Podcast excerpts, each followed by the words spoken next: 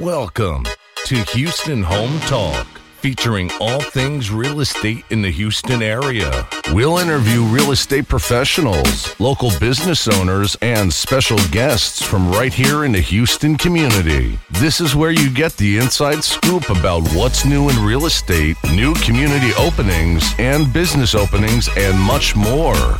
The Houston Home Talk Show starts right now.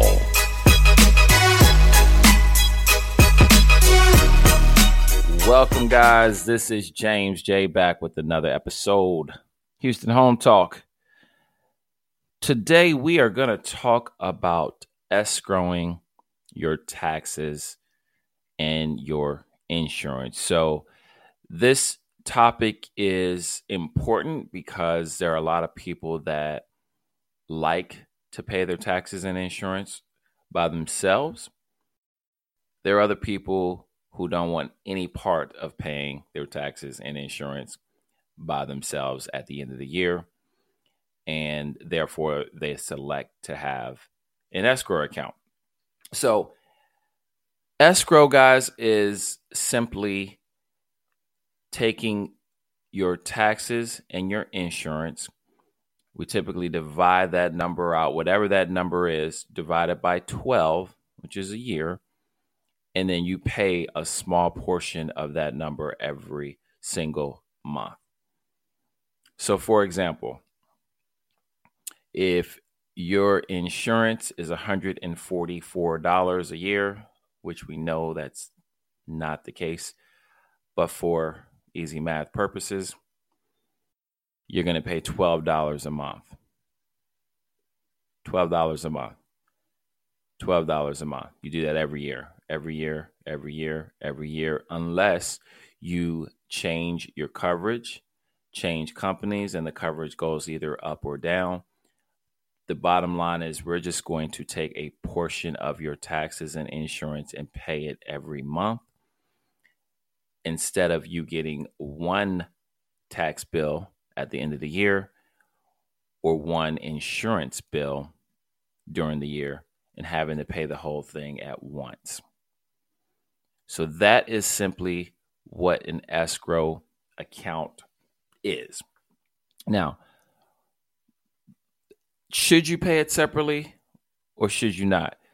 Well, the answer really depends on the type of mortgage, also, and the equity that you have in it. And it also boils down to the risk the lenders are prepared to take. So, if you are using an FHA loan or some type of government loan, typically so we're talking VA, FHA. You do not have an option of not having an escrow account. Okay, so they're going to make it mandatory that you have an escrow account. If you are using a conventional loan and you choose to put down 20%, then you do not have to have an escrow account. In addition, the risk that your lender incurs on the loan amount, again, you put down more money on a conventional loan, there's less risk. If you put down more money on any loan, for that matter, there's less risk to the lender. But the conventional loan is the only one where you can put down 20% or more and decide not to have the escrow account. Now, if borrowers have little savings after their down payment, may be unable to put away sufficient money to pay their property taxes monthly.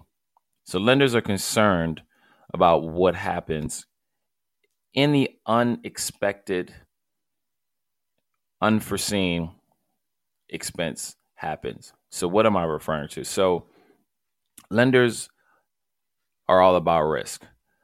So, if you're having a relatively difficult time coming up with down payment money, or any other closing cost, and you're always needing help as it relates to those two costs, lenders are going to be a little more leery of allowing you to have a non escrowed account. Again, if you're using FHA, VA, you don't have a choice. But if it's a conventional loan and there's not a whole lot of money in your bank account, and you need assistance with getting down payment money, closing costs, and so forth, the lenders may be in a situation where they decide that you need to have an escrow account, that you may need to have that almost security of paying a portion of it each each month versus you getting one bill for taxes and insurance and being obligated to pay that bill during the year all at one time. So FHA loans again they require mortgage payments to include property taxes, mortgage insurance, and property insurance. The mortgage insurance and the property insurance is completely separate, guys. It's not the same thing.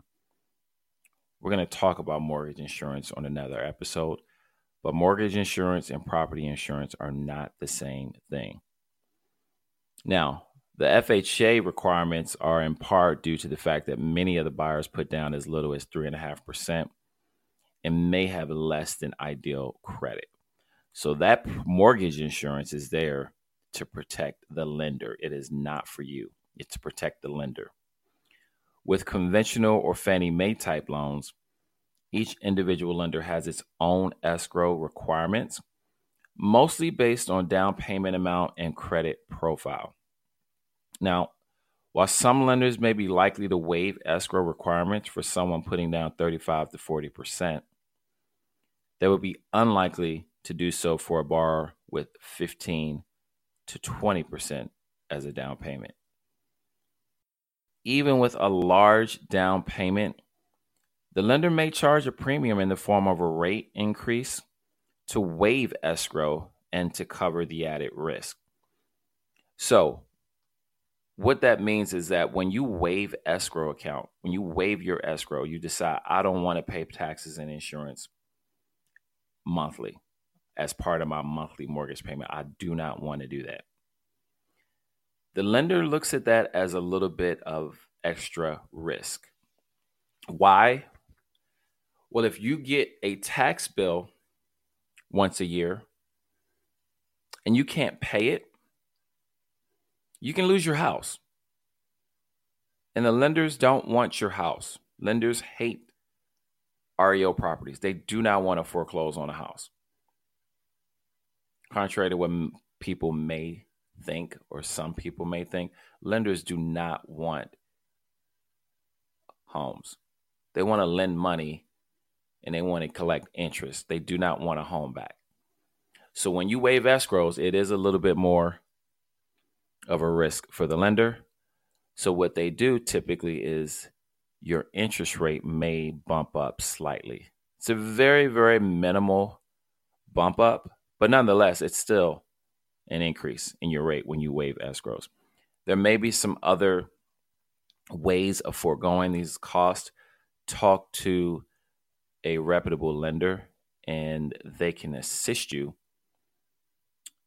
with answering questions as it relates to waiving escrows, what the extra cost may be, and if there's a way for you to waive escrows without incurring any additional fees. So that's going to be something that you want to discuss with your lender.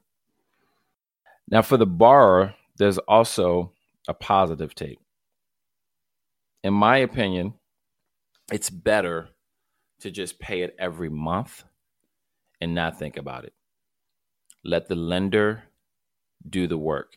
So you pay your portion every month, every month, every month. When the bill comes due for your taxes, your lender will pay your taxes with the escrow money that you have in there. When it's time to pay your homeowner's insurance, they'll get the bill, they take what you put in escrow, and they pay that bill in full for the year. It's just a much more efficient way, in my opinion. But I do know there are people who get large bonuses throughout the year, and sometimes they just prefer to have a much lower monthly payment where they're just paying their principal and interest, and then they'll just pay their taxes and insurance once they get a bonus. So everyone's situation is a little different, but overall, I recommend people to pay the taxes and insurance monthly in the form of an escrow account. So if you guys have any questions as it relates to escrows, reach out to us. Head on over to HoustonHometalk.com. And I will catch you guys on the next episode of Houston Home Talk. Peace.